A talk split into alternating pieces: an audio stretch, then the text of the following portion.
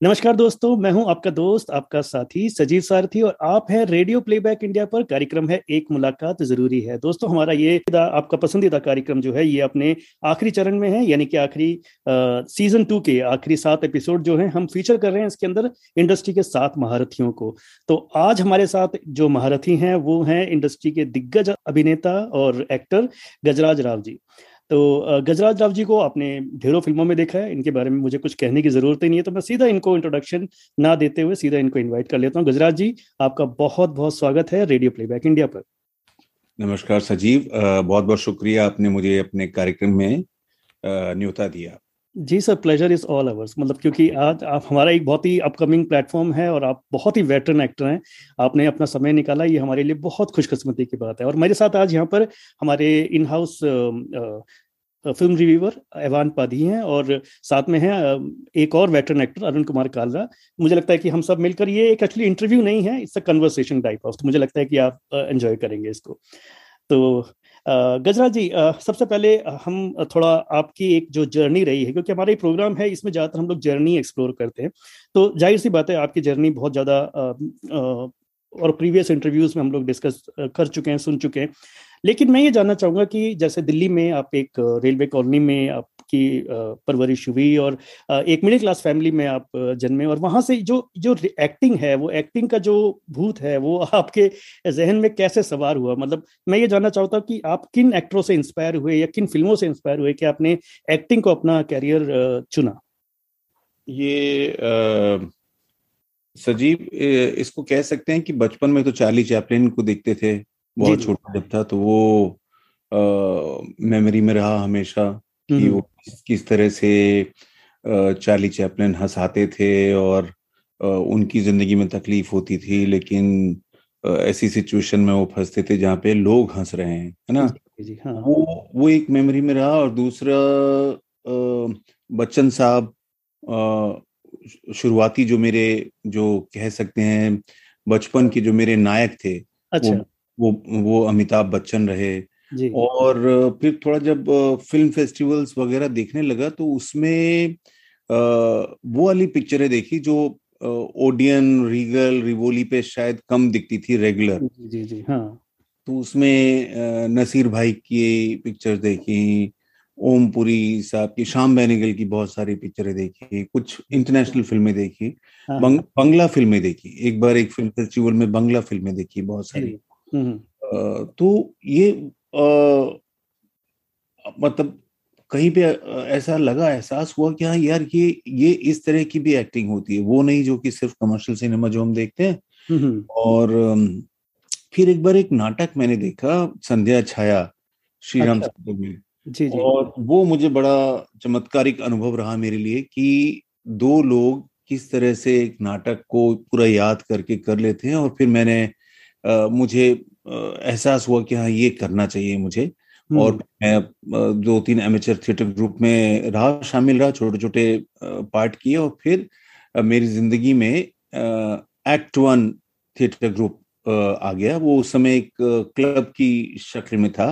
अच्छा। वहाँ पे फुटबॉल खेलते थे। बहुत सारे लोग अलग अलग ज़िंदगी के अलग अलग उसमें से आए हुए लोग।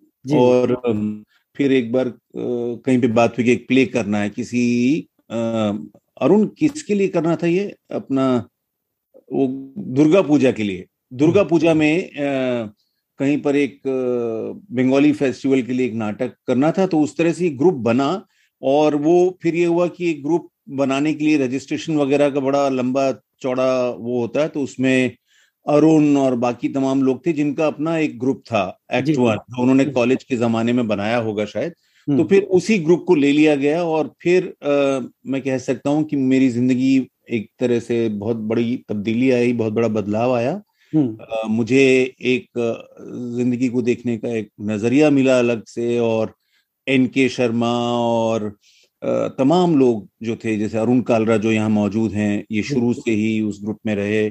और शेफाली भूषण जूही डोगरा निखिल वर्मा आशीष विद्यार्थी पीयूष मिश्रा ऐसे तमाम लोग उससे जुड़ते चले गए और एक तरह का वो थिएटर ग्रुप जो था मुझे लगता है कि वो हम सबकी ज़िंदगी जो जो उस थिएटर ग्रुप में रहे एक्ट वन में उन सब की ज़िंदगी में उसने असर डाला और जिसकी वजह से आज भी मेरे जो तमाम दोस्त हैं वो उस दौर के हैं। एक्ट से हैं तो ये लबुलवाब है थिएटर से जुड़ने का। जी तो कह सकते सजीव जी सजीव जी एक चीज़ मैं छोटी सी ऑब्जर्वेशन अपनी ऐड करूँ इसमें अगर आप इजाज़त दें अब मैं ये कहना चाहूँगा कि हम यूजली सब लोगों से ये पूछते हैं कि आपका शुरुआत कहाँ से हुई? ऑब्वियसली कहीं वो एक मतलब पॉइंट रहता है जो ट्रिगर कर देता है उस चीज़ को लेकिन मेरा एक और भी मानना है कि कुछ लोग ना मतलब गिफ्टेड होते हैं। Yes, और ये मैंने आज तक ये बात शायद किसी प्लेटफॉर्म पे अभी तक नहीं बोली है। लेकिन मैं आपने ये पूछा तो मेरे जहन में ये बात आ गई कि ये Gajraj was gifted from the very beginning let me say it very मतलब आज के मेरे को ये कहने का वो मतलब मौका मिल गया इसलिए हम्म। और ये मैं ये बात को अभी मेरे को ये फील हुआ कि ये शुरू से ना बहुत गिफ्टेड था मैं आपको एक बात बताता हूँ कि देखो क्या होता है कि जर्नी तो हर एक आदमी की अपनी अलग अलग रहती है और वो किस हिसाब से आदमी अपने एक्सपीरियंसेस को देखने वाले को पिक करता है वो एक अलग बात है लेकिन हम्म। कौन कितना ज़्यादा शार्प होता है और कितनी जल्दी पिक करता है वो एक बात होती है। मैं एक छोटी सी एक बात बताता हूँ कि हम जब मंडी हाउस में एक चाय की दुकान है फ़ेमस वहाँ पे बाहर बैठा करते थे तो ये गजराज क्या करता था कि कोई भी जैसे न्यूज़पेपर आया तो वो न्यूज़पेपर जो है वो हिंदी का उठाता था और उसको मैं अलग अलग मतलब उसमें डायलेक्ट्स में कभी बंगाली में कभी साउथ इंडियन में ऐसे कभी अंग्रेज़ी में और कभी गुजराती में कभी मराठी में उ, उ, उनके एक्सेंट में ये वही न्यूज़ हिंदी की पढ़ा करता था अच्छा। और वहाँ पे बैठे हुए एक एक आदमी चाहे वो नया आया हो चाय पीने या फिर जो हम जो हमारे सर्कल था वो बैठो मतलब पेट में जो दर्द होता है ना अगर हम उतना नहीं हँसते थे तो मतलब हमें बता नहीं सकता कि कितना हँसते थे हम कितना तो ही वॉज़ मतलब ही वॉज़ मतलब टैलेंटेड मतलब गिफ्टेड जो कहते हैं ना he is is one is one actor that no doubt no doubt तो गजरा जी आप जैसे आप बहुत बहुत बहुत शुक्रिया अरुण। ये गिफ्टेड मैं हूँ डेफिनेटली गिफ्टेड हूँ इस लिहाज से कि मुझे मेरे आसपास बहुत अच्छे दोस्त रहे मेरे। जी। अभी जी. तो वो उस तरह से मैं कह सकता हूँ कि मैं बड़ा खुशकिस्मत हूँ। जी।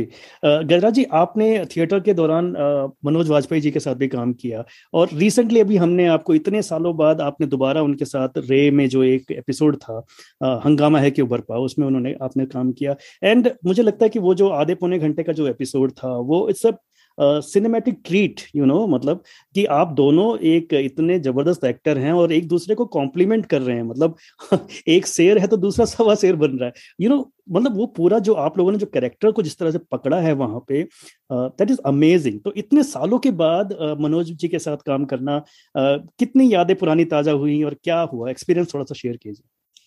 तो बहुत अच्छा सवाल है क्योंकि रंगमंच के दौरान हम लोग तकरीबन तीन चार साल तक साथ काम करते रहे और उस समय के भी मुझे मेरी बड़ी अच्छी यादें हैं उनके साथ इंस्पायरिंग यादें हैं जी जी। कि मनोज पहले एक्टर थे मेरी ज़िंदगी में जिनको मैंने देखा कि जो अपनी कला को लेकर कितना उनमें डेडिकेशन है। बहुत बहुत गंभीरता से लेते थे। हम्म, हमारा हम्म। जबकि अमेच्योर थिएटर ग्रुप था प्रोफेशनल थिएटर ग्रुप नहीं था कि जहाँ पर हम अपना नाटक करके और टिकटों की बिक्री से कुछ कमाई करते हों या जैसे मुंबई में गुजराती थिएटर या मराठी थिएटर या अंग्रेज़ी थिएटर में होता है कि लोग सरवाइव कर जाते हैं हम्म। थिएटर करते हुए। हमारी ऐसी हालत नहीं थी।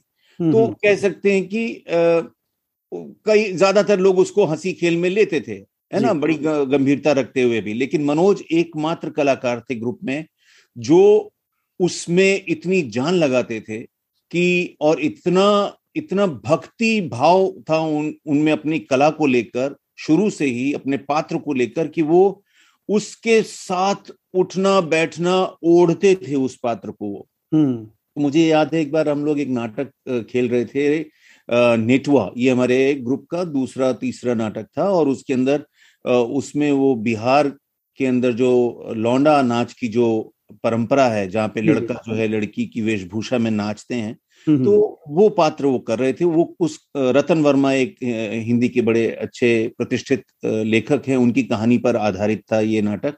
अच्छा। और मनोज ने उसके लिए बड़ी बड़ी मेहनत की थी। तकरीबन दो तीन महीने तक उन्होंने डांस का का की प्रैक्टिस की थी और अच्छा। श्री राम सेंटर में शो था दिल्ली में और मैं और मेरे दो तीन साथी हम लोग अंदर ग्रीन रूम में शो हम्म। से तकरीबन तीन घंटा चार घंटा पहले हम लोग कुछ हँसी मज़ाक कर रहे थे। हम्म, और मनोज वहीं पे कोने में उकड़ू बैठे हुए है ना? जी। और और अचानक से वो बिफर गए। मनोज बिफर गए और बोले कि नहीं मुझे मुझे डिस्टरबेंस हो रही है प्लीज़ अच्छा। तो होता है कि एक बार को आप जब कोई आपको इस तरह से खदेड़ता है तो जो हंस जो हंस रहे थे मैं खुशकिस्मती से मैं हंस नहीं रहा था। था और बाकी दो तीन लोग जो थे वो लोग कुछ किस्सा विस्सा सुना रहे थे उनकी घिग्गी बन गई तो अच्छा। एक बार की को तो लगा कि यार ये ये क्या मतलब है। ठीक है ना मतलब हँसी मज़ाक चल रहा है तो आप आप कहीं और चले जाओ लेकिन फिर धीरे धीरे अगले कुछ रोज में रियलाइज़ किया कि वो शो से दो घंटा पहले घुस जाता है पूरी तरीके से पात्र। और वो जो ये मेरे लिए लर्निंग थी क्योंकि मैं आ, किसी एक्टिंग स्कूल में जाने का मुझे मौका नहीं मिला है जी। ना ना मिला था तो वो एक एक तरीका था क्योंकि वो, वो उसका उसका जो एक्सपीरियंस था थोड़ा ज़्यादा था वो बैरी जॉन हम्म। वगैरह के साथ काम कर चुका था मनोज तो हम्म। ये जो मुझे हमेशा याद रहेगा कि आप शो से पहले कितनी गंभीरता से चाहे वो हँसी मज़ाक वाला नाटक हो हास्य प्रधान नाटक हो लेकिन आप कितने गंभीरता से अपने रोल के साथ जुड़े होते हैं अपनी लाइनों के साथ जुड़े होते हैं ये मुझे हमेशा उनकी सीख याद रहती है। आज भी जब मैं काम करता हूँ तो उसमें उस चीज़ को वो दिमाग में कहीं ना कहीं आती है कि टेक से पहले शॉर्ट से पहले किस तरह से अपनी लाइंस के पास रहूँ मैं। और रे में मैं बीच में छुटपुट दो चार काम हुए लेकिन उतने ज़्यादा बड़े ज़्यादा दिनों का काम नहीं था। लेकिन रे में हम लोग तकरीबन आठ दस दिन साथ में थे और बिल्कुल कोई कोई परिवर्तन नहीं आया है मनोज में अच्छा। मनोज अभी भी उतने ही जुझारू हैं अपनी अपनी लाइंस को लेकर अपने माहौल को लेकर और तो वो मेरे लिए बड़ा इंस्पायरिंग था और बड़ा मज़े बड़े मज़े लेकर हम लोगों ने पुरानी चीज़ों को याद करते हुए हाँ, हाँ। शूटिंग बीती हमारी जी वो बिल्कुल हम देख सकते हैं वो बिल्कुल अनुभव किया जा सकता है आप लोग की जो बॉन्डिंग है उसके अंदर वो कबाल की है और इनफैक्ट हम लोग जब, मैं अपनी बात बताऊँ तो मैं 94 95 में हम लोग मंडी उसमें खूब रहा करते थे। हालाँकि संसदीय समिति की उठक बैठक मैंने कभी देखी नहीं, आपका जो बहुत फ़ेमस नाटक था। लेकिन उसके चर्चे बहुत होते थे हमारे जो सर्किल में जब बात करते थे कि ये है और गजराज जी आज, आजकल जो है एड एजेंसी चला रहे हैं। तो मैं इसी से रिलेटेड पूछना चाहूँगा कि दिल्ली में आपकी पैदाइश हुई, परवरिश हुई और दिल्ली में आपने बहुत सारा नाटक भी किया और इन सब के बाद जब आप मुंबई में अपने आप को अपने अप्रूव करके मुंबई में अपने एड एजेंसी वगैरह में आप आए तो ये जो जर्नी रही वो ये ट्रांजिशन जो था वो कैसा था? स्मूथ था या कैसा था? तो सजीव ये आ, रोजी रोटी के लिए हुआ। अगर मुझे रंगमंच से मासिक जो मुझे मेहनताना मिल जाता ऐसा उस वक्त मेरी ज़रूरत थी दस बीस हज़ार रुपया महीने की तो हम्म। शायद मुझे ये सब करने की ज़रूरत नहीं पड़ती। लेकिन मुश्किलें बहुत थी परिवार में मुझे आर्थिक सहयोग करना मजबूरी थी। आ, हालात घर के ऐसे थे। तो उस वजह से मैं दिल्ली में नाटक करते हुए भी बहुत सारे काम कर रहा था और उसी दौरान मुझे एडवर्टाइजिंग की जो दुनिया है उससे मेरी मेरा वास्ता हुआ और वहाँ प्रदीप सरकार जी को जो उस वक्त नया नया उन्होंने अपनी ad ad film production house शुरू किया था उसमें मुझे अच्छा। काम करने का मौका मिला और मैं उनको असिस्ट करने लगा और उनके वो वो जब मुंबई शिफ्ट किया उन्होंने तो मैं उनके साथ मुंबई आ गया जी। और यहाँ पर एक दो साल रहने के साथ उनके साथ काम किया और उसके बाद फिर अपना तो एड एजेंसी नहीं बोलेंगे उसको। एड एजेंसी तो होती है जैसे लेंटास या उगिलवी या इस तरह से। हमारा जो कोडरेट फ़िल्म है वो प्रोडक्शन हाउस है। अच्छा। एजेंसी और क्लाइंट हमें हायर करते हैं कि भाई ये स्क्रिप्ट है आप इसको इसके ऊपर एड बनाइए। तो ये अभी जर्नी चल रही है। ओके okay, तो उसमें आप मोस्टली निर्देशन भी आपने किया है और अभिनय भी उसके अंदर किया है बहुत सारे नहीं नहीं मैं अपने एड्स में तो इक्का दुक्का एड्स में अभिनय करने का कर पाया मैं। जी। ज़्यादातर मैं निर्देशन किया है मैं जी तो गजराज जी आपकी जो स्कूलिंग है बेसिकली जो आपके जो मित्र गण रहे हैं जैसे मनोज जी हो गए जैसे अरुण जी हो गए या और भी जो बहुत वेटरन एक्टर आज की डेट में हैं तो मुझे लगता है कि आपने वो जो स्टार्टिंग आपके अमिताभ बच्चन वाली जो नायक वाली भूमिका थी वहाँ से आप एक एक्टर वाली फॉर्मेट में आप चले गए। और मुझे लगता है कि यही शायद आपका प्लस पॉइंट रहा। तो एवान आप कुछ सवाल पूछना चाह रहे थे? जी ज़रूर। नमस्कार गजराज जी। गजराज जी मैंने आपका पहला फ़िल्म देखा था 2008 में आमिर। ब्लैक फ्राइडे तब मैंने देखा नहीं था। एंड uh, जब मैंने आमिर देखा तो मुझे वो रोल चौंका दिया था। And then when I saw Badhaai Ho. तो वो कम्प्लीटली डिफरेंट था। सो so, uh, ये क्या बधाई हो आपका कैरेक्टर आपका करियर में ये टर्निंग पॉइंट था? Because in the past you played such deliciously menacing characters जी। और कंपेयर टू दैट बधाई हो में आपने पूरा अलग सा और शुभ मंगलम शुभ मंगल ज़्यादा सावधान में पूरा अलग सा कैरेक्टर निभाया। जी। तो क्या बधाई हो आपका टर्निंग पॉइंट था करियर में? जी जी बिल्कुल कह सकते हैं। ये अहवान ये होता है कि भाई कलाकार तो अपना काम करता रहता है ना वो एक्टर एक्टर रोल ढूंढ नहीं सकता है एक्टर हम्म। मतलब ऐसा नहीं हो सकता है कि मैं बोलूँ जब मनोज कुमार साहब या जिस तरह ऐसे लोग बहुत कम होते हैं कि जो अपनी खुद फ़िल्में प्रोड्यूस करें और उसमें या शशि कपूर साहब कि भाई मैं ये फ़िल्म बनाऊँगा और उसमें ये रोल मैं करूँगा तो मैं मेरी स्थिति कभी ऐसी नहीं रही तो मैं हमेशा आश्रित रहा हूँ कि जो निर्माता निर्देशक हैं लेखक हैं वो मुझे किस तरह के ढांचे में देखना पसंद करेंगे और कैसे रोल देंगे। तो मैं कह सकता हूँ कि पूरा क्रेडिट जाता है मेरे बधाइयों के डायरेक्टर अमित शर्मा को कि उन्होंने मुझे इस रोल के लायक समझा। उन्होंने उनके विजन में ये आया कि मैं इस रोल को की ज़िम्मेदारी निभा सकता हूँ। तो मेरी इच्छा या मेरे अनुभव या मेरी चाहत से बढ़कर यह है कि अमित जो हैं निर्देशक उनका विजन कैसा था, वो मुझे देख पाए उस पार्ट में। और वो तमाम जैसे शुभ मंगल ज़्यादा सावधान के अंदर भी यही हुआ कि आनंद राय साहब जो प्रोड्यूसर हैं और हितेश केवलिया, उनको लगा कि मैं इस तरह का एक वनस्पति शास्त्र का एक प्रोफेसर का रोल मैं कर पाऊँगा मैं। तो ये उनका उन पर मुझे, मैं मैं देखता रहता हूँ कि कब ये जो निर्माता, निर्देशक, लेखक इस तरह के पात्र लिखे लेकिन इससे ये हुआ बधाई हो से कि जो राइटर्स हैं जो नौजवान लेखक हैं फ़िल्म मेकर्स हैं उनकी मैं रेडार में आया हूँ थोड़ा सा और उसकी वजह से मुझे अच्छे पात्र मिल रहे हैं जी। आपको कौन सा पात्र करने में ज़्यादा मज़ा मज़ा आता है? मतलब जैसे नेगेटिव कैरेक्टर जैसे आपने आमिर में किया था जैसे ब्लैक फ्राइडे में किया था या बधाई हो जैसे कैरेक्टर्स में? क्योंकि मैंने कहीं पढ़ रहा था कि आप मैदान में भी एक नेगेटिव टाइप का कैरेक्टर कर रहे हैं। जी। तो किस तरह के कैरेक्टर्स आपको ज़्यादा पर्सनली कितना कौन सा मज़ा आता है? आ, कि, कितना मज़ेदार लिखा हुआ उस पर मज़ा आता है अच्छा।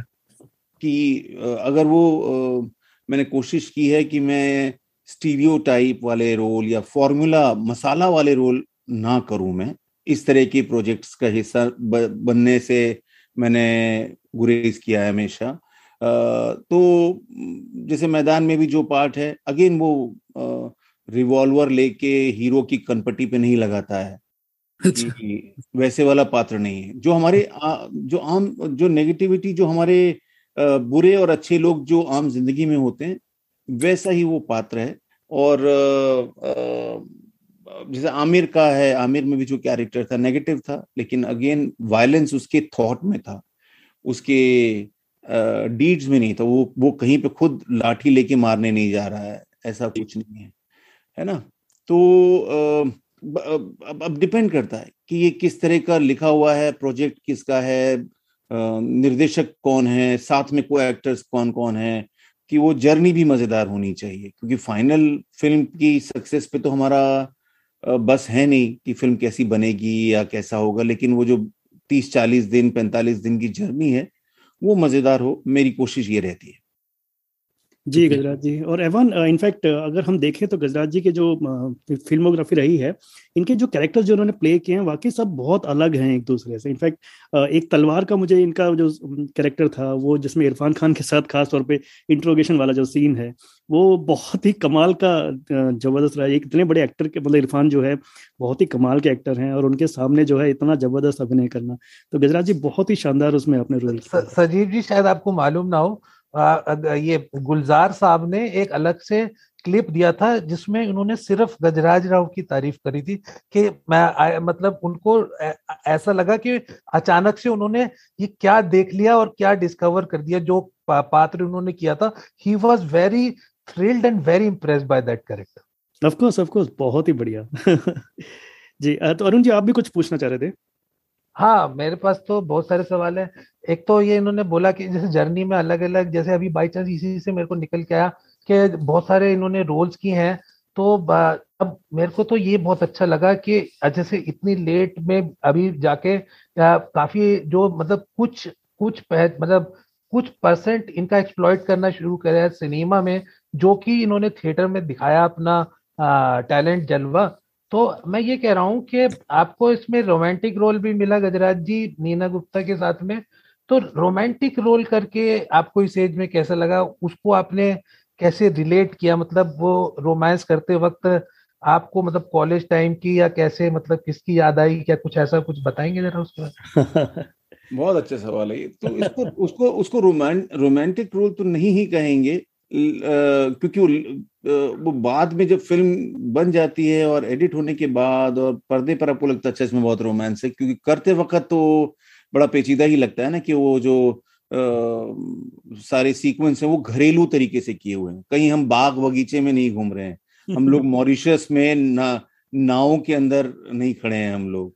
वो घरेलू माहौल में आम की चुस्कियाँ लेते हुए छिलके निकालते हुए और गाउन पहने हुए पजामा शर्ट पहने हुए बैठे हैं कविता पाठ हो रहा है है ना तो रोमांस वो है इसमें जो घरों में निम्न मध्यम वर्गीय मध्यम वर्गीय परिवारों में जैसा रोमांस होता है वैसा रोमांस है और जैसे शा, जो शादी वाला जो गाना था सजन हम्म। बड़े सेंटी उसको हाँ, लेके भी हाँ। बड़ा संकोच में था कि ये कैसा निकल कर आएगा फुहड़ नहीं होना चाहिए या मे, मेरे मन में बड़ी बड़ा संकोच था कि ये मैं करता हुआ कैसा लगूँगा लेकिन अमित पूरी तरह से श्योर थे। तो उन्होंने बोला कि नहीं नहीं ये बिल्कुल क्योंकि हमें सिखाया यही गया है ना कि जो एक उम्र के बाद ये शोभा नहीं देता ऐसे नहीं करना चाहिए वो नहीं करना चाहिए। तो वो अमित ने दोबारा से मुझे उससे उबारा उस संकोच से और वो उस तरह से वो गाने की रिकॉर्डिंग हुई और फाइनल फ़िल्म देख के तो अच्छा ही अच्छा ही अनुभव हुआ। और लोगों ने सबसे इम्पोर्टेंट ये है कि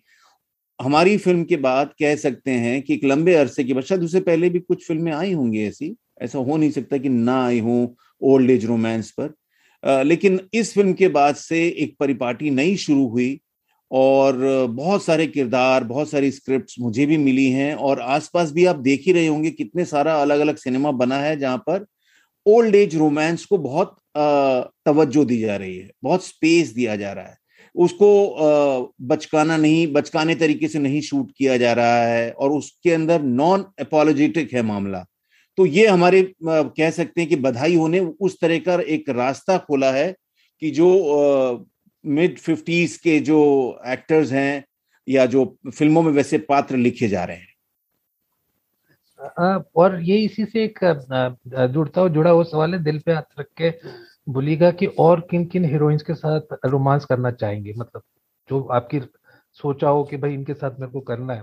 रोमांस अब अगेन अब अब ये जैसा इसमें बधाइयों में है कि रोमांस का की परिभाषा क्या है? कि आज से 25 साल पहले होता तो मैं बोलता कि हाँ जूही के साथ आ, मुझे पेड़ों के आसपास नाचना है है ना। तो क्योंकि वो जो उस जमाने में वो आमिर खान के साथ काम कर रही थी वो वो पिक्चरें हम लोग देखा करते थे ओडियन में और प्लाजा में। तो वो हम्म। शायद एक ख्वाहिश होती आ, या रवीना टंडन के साथ है ना? लेकिन हम्म। आज ऐसा नहीं है। मैं लेकिन बड़ी ख्वाहिश है कि मैं ये जो भी कलाकार हैं शिफाली छाया के साथ काम करने का मेरा बड़ा मन है। वो बड़ी अच्छी कलाकार हैं।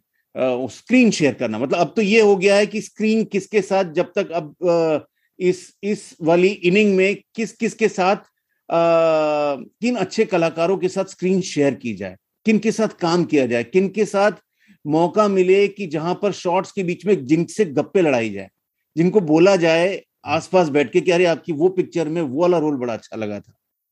ये सारिका सारिका जी के साथ काम करने का मन है। शिफाली हो गई ऐसे तमाम बहुत सारे लोग हैं जिनके साथ काम करने का अगर अवसर मिले तो बड़ा अच्छा लगेगा।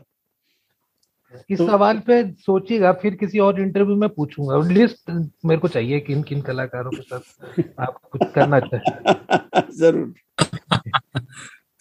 तो गजराज जी अभी तो आपको बधाई हो के बाद तो खैर काफ़ी अच्छे अच्छे ऑफर्स आ रहे होंगे स्क्रिप्ट आ रही होंगी, जैसे उसके बाद आपने मेड इन चाइना किया, बहुत अच्छा सा रोल है, उसका बड़ा प्यारा सा रोल है आपका उसके अंदर। देन उसके बाद लूट के शुभ मंगल ज़्यादा सावधान और रे। तो अभी तो एक लंबी आपके पास ऑफर्स आ रहे होंगे। तो अभी आप क्या सोच रहे हैं? मतलब किस तरह की फ़िल्में करना चाह रहे हैं? क्योंकि अभी ये जो समय है आपका, उस, इस तरह का है कि अगर आप अच्छी फ़िल्में करते हैं तो लंबे समय तक आपको याद रखा जाएगा। तो अभी आप जो सिलेक्शन है फ़िल्म का मतलब स्क्रिप्ट का, वो किस रडार पे कर रहे हैं? बिल, बिल्कुल उसी तरह से कि जो मैंने पहले भी एक सवाल के जवाब में बोला कि अच्छी स्क्रिप्ट्स मेरी तरफ़ आ रही हैं। लेकिन अभी अनफॉर्चुनेटली हुआ ये कि जो कोविड के दौरान थोड़ी सी गाड़ी जो है ना हाँ, हाँ। मतलब प्लेटफॉर्म्स पे नहीं रुक रही है। प्लेटफॉर्म्स के आगे और पीछे रुक रही है। हाँ। तो उसकी वजह से बड़ी दिक्कतें हो रही हैं। तो मुझे लग रहा है कि जैसे जैसे सिचुएशन थोड़ी सी नॉर्मल होगी उसके बाद जो जो मेरे पास कुछ स्क्रिप्ट्स हैं अभी जिन पर बात चल रही है। जी। और अगेन अभी भी मेरा मेरी तमन्ना मेरी डिज़ायर वही है कि मैं इस तरह की फ़िल्मों में काम करूँ जो कि मनोरंजक भी हों लेकिन जो मतलब मसाला ना हो। मतलब हम्म। खाली जिसके अंदर कोई कोई वो हो एसेंस हो जिसके अंदर जिसके पूरी कहानी में और पात्र में। जी जी।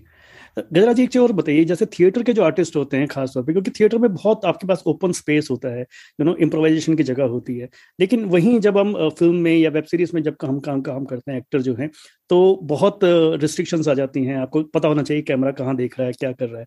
तो आपके लिए ये जो ट्रांजिशन था ये स्मूथ रहा आपके लिए?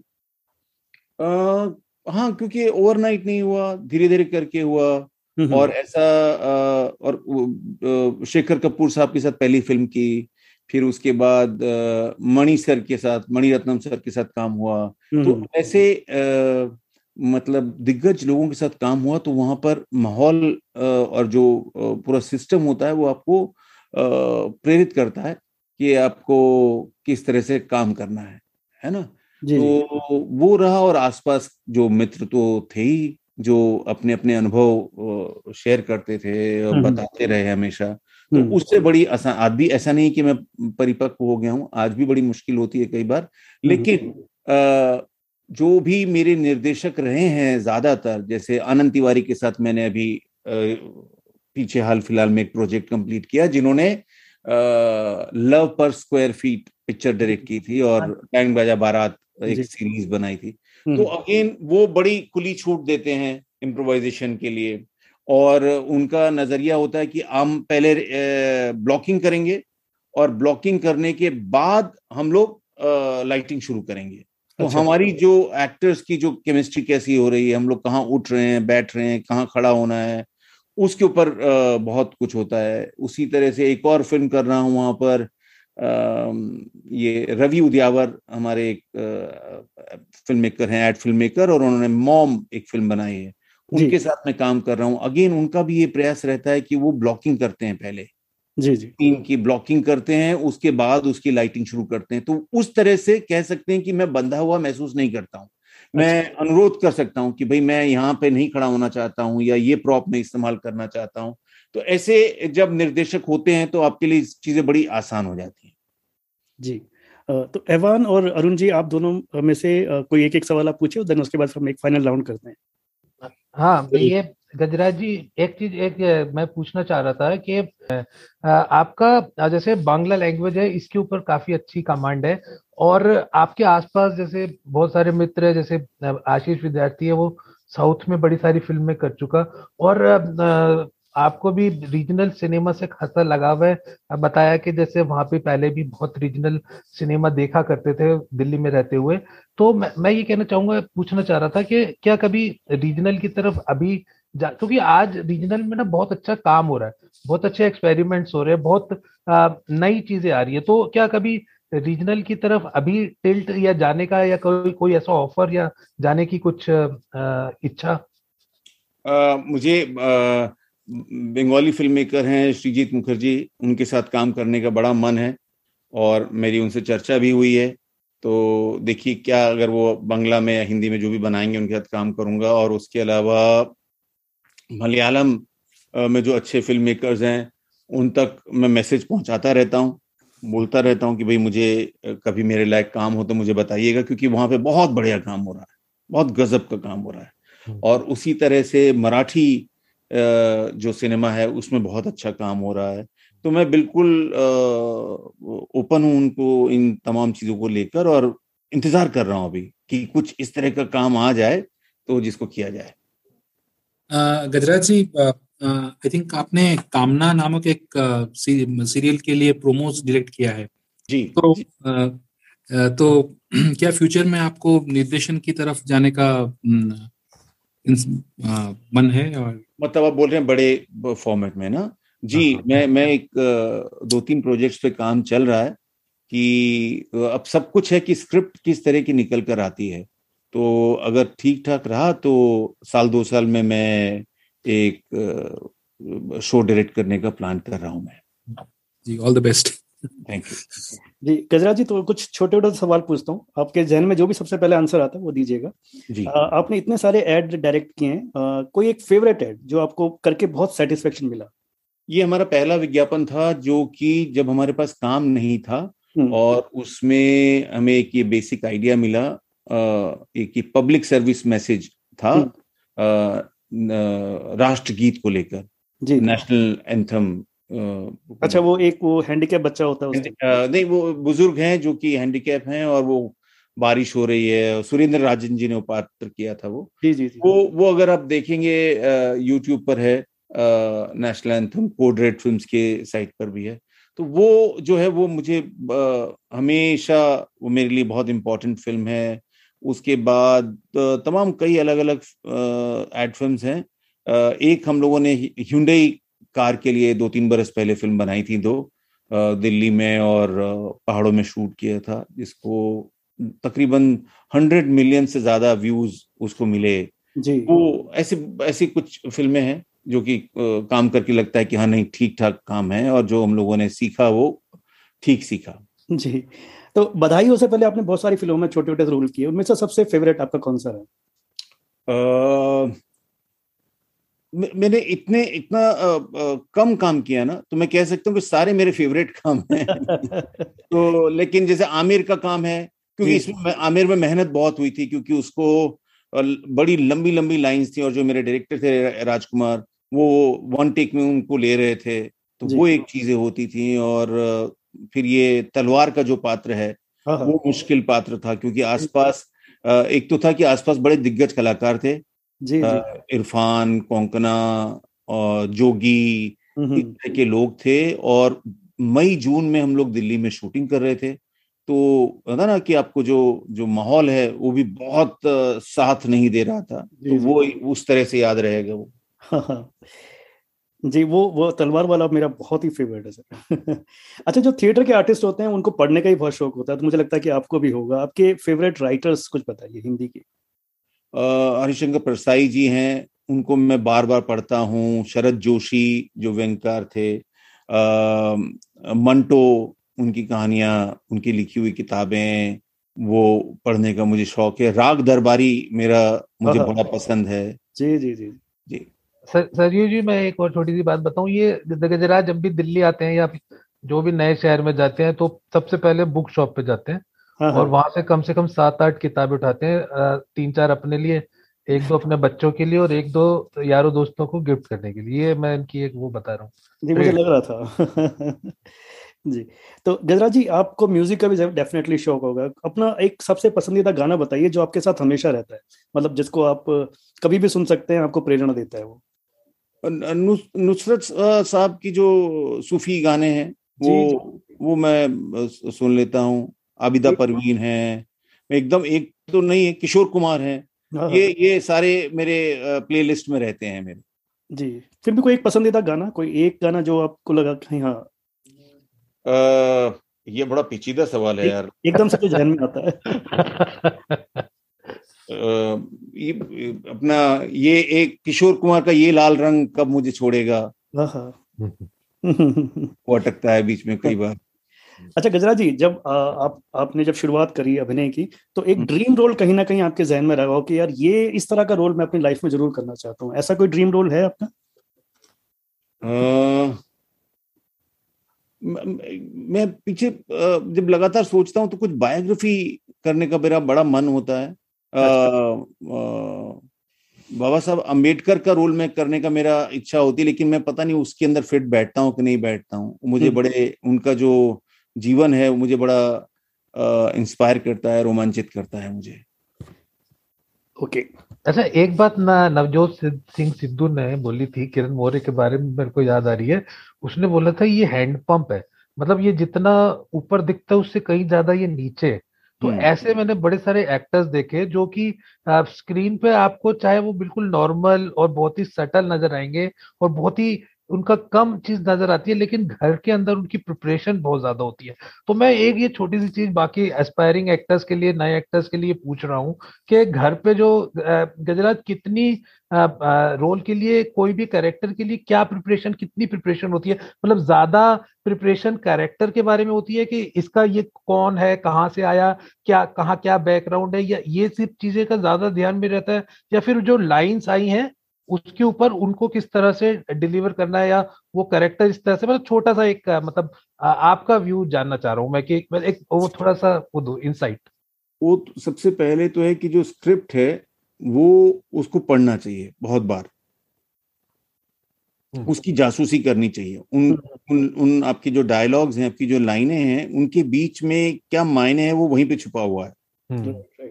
और हम जब दस बार पढ़ते हैं या पाँच बार पढ़ते हैं मुझे तो अभी भी होता है कि मैं शॉर्ट से पहले भी जब पढ़ रहा होता हूँ कई बार अरे यार इसका ये मतलब निकल सकता है इस लाइन का। हम्म। मैं इसको ऐसे भी बोल सकता हूँ। तो ये अनंत है इसकी कोई लिमिटेशन नहीं है इसकी कोई एक रूपरेखा नहीं हो सकती है। हर कलाकार के लिए ये अलग अलग है। जैसे श्रीदेवी जी हैं मैंने सुना हुआ है और हम लोगों ने इंटरव्यूज़ में भी देखा है कि वो तब जैसे लहरे में देखा है लहरे देखना मुझे बड़ा पसंद है। आज भी यूट्यूब पर उसका मैं एपिसोड देखता हूँ पुराने। हम्म, हम्म। तो एक आध बार देखा है तो श्री जी जो है वो स्विच ऑन स्विच ऑफ़ करती थी। कि मतलब शॉर्ट एक्शन होता था और वो कुछ अलग हो जाती थी। लेकिन उससे पहले आपको पता ही नहीं लगता था कि वो कितना उनका उसमें है। या जैसे हम्म। कमल हसन साहब हैं वो जो अभी मैं पीछे सागर फ़िल्म दोबारा देख रहा था। तो उसमें वो उनके हर हाव भाव चलना हाथ किधर जा रहा है मुँह पर आ रहा है। आप देखेंगे कमल हसन को तो वो वो लगातार वो अपने मतलब अगर वो फ्रेम में है तो आपकी नज़र उनसे हट ही नहीं सकती है। हटती ही नहीं है क्योंकि वो कुछ कर रहे होते हैं।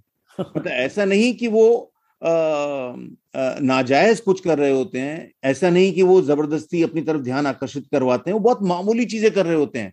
अगर उनका सीधा राइट हैंड कमीज के अपने पतलून के बाई तरफ़ है तो वहाँ पर ही उंगलियाँ कुछ थिरक रही होती हैं या आँखों में कुछ हो रहा होता है हल, हल्का सा वो कुछ एक जज करते हैं तो उसके अंदर कुछ होता है।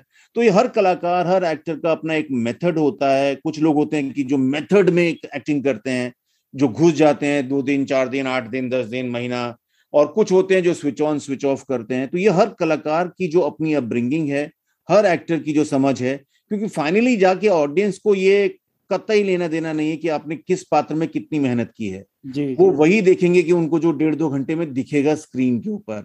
उससे उनका कोई लेना देना नहीं कि बारिश हो रही थी मेरे पेट में दर्द था उस दिन मुझे सुबह हार्ट अटैक आया था उस दिन मुझे माइग्रेन हो गया था उस दिन मुझे पेचिश लग गए थे। ऐसा उनका कोई लेना देना नहीं है। ये कलाकार को अपनी मेहनत है और उसको जिसको जो माफिक होता है जो ठीक लगे वैसा करना चाहिए लेकिन स्क्रिप्ट पढ़नी चाहिए और कैरेक्टर रेफरेंस ढूँढने चाहिए थोड़े से उससे चीज़ें आसान होती है मे, मेरी समझ से। जी गजरा जी कोई ऐसा कैरेक्टर रहा जो आपके साथ रहा काफ़ी समय तक? आपको उससे पीछा छुड़ाना थोड़ा मुश्किल रहा। ये जो मैं शुरुआत के दिनों में मैं क्राइम वाले एक सीरीज़ थी भंवर अच्छा। वो क्या करता था उसमें बड़े बहुत मैं उसमें लिखता भी था और एक्टिंग भी करता था वो बड़ा मुश्किल होता था। अच्छा। वो बहुत मुश्किल होता था वो डिस्टर्बिंग था काफ़ी उस जमाने के हिसाब से मतलब सोनी पे आता था शायद वो। जी जी जी वो वो बहुत बहुत मुश्किल होता था उससे पीछा छुड़ाना उन कैरेक्टर से। जी जी जी जी। गजराज जी मैं एक सवाल पूछना चाहूँगा आपसे। हम्म। काली गोभी के अलावा आपका फेवरेट खाना क्या है? काली गोभी के अलावा मेरा फेवरेट खाना बिरयानी है। आ, शर्मा जी के छोले कुलचे हैं दिल्ली में। वाह वाह। जी। तो इनफैक्ट शर्मा जी की छोले कुलचे तो मुझे रिसेंटली अरुण ने ही इंट्रोड्यूस करवाए थे। अरुण और अतुल के घर पे मैं मिला था दिल्ली में तीन चार महीने पहले। हम्म। तो उनसे मैं मैं कभी खाया नहीं था लेकिन अब तो ये हो गया दिल्ली से कोई आता है तो मैं वो मंगवा लेता हूँ साथ में। एक्चुअली दिल्ली दिल्ली वाले जो होते हैं दिल्ली का फ़ूड बहुत मिस करते हैं चाहे अरे वो तो क्योंकि मसाले अलग होते हैं ना पानी अलग है मसाले अलग हैं। तो बड़ा फ़र्क पड़ता है उसका। बहुत बड़ा फ़ूड ही ये। तभी तो अरुण जी हमारे दिल्ली छोड़ के नहीं जाते ना ये कहीं भी। हाँ।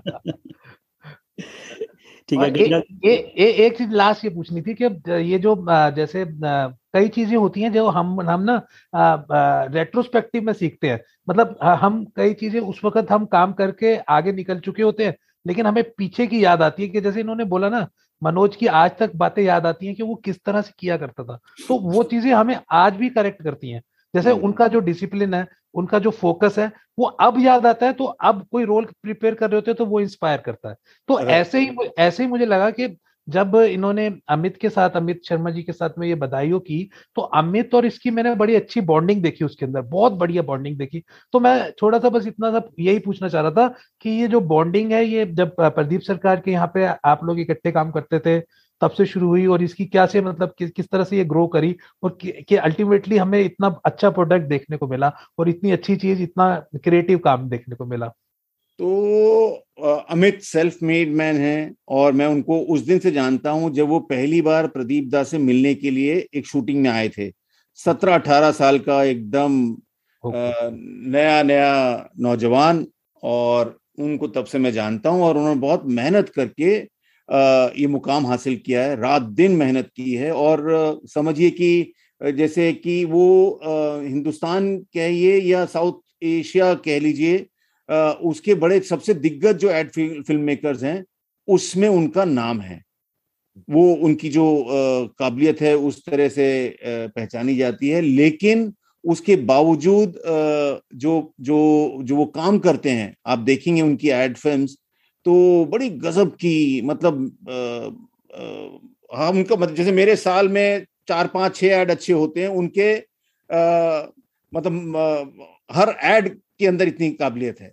मुझसे बड़े बहुत मैं मान मुझे मानने में कोई गुरेज नहीं है कि वो मुझसे बहुत ज़्यादा काबिल फिल्मकार हैं और काम करते हैं लेकिन उसके अंदर इतना अच्छा अच्छा काम करने के बावजूद वो जो सरलता है और जो कैरेक्टर में जो घुस जाने का जो एक्टर के साथ जब वो बात करते हैं तो वो बड़ा गजब का है उनका अमित का।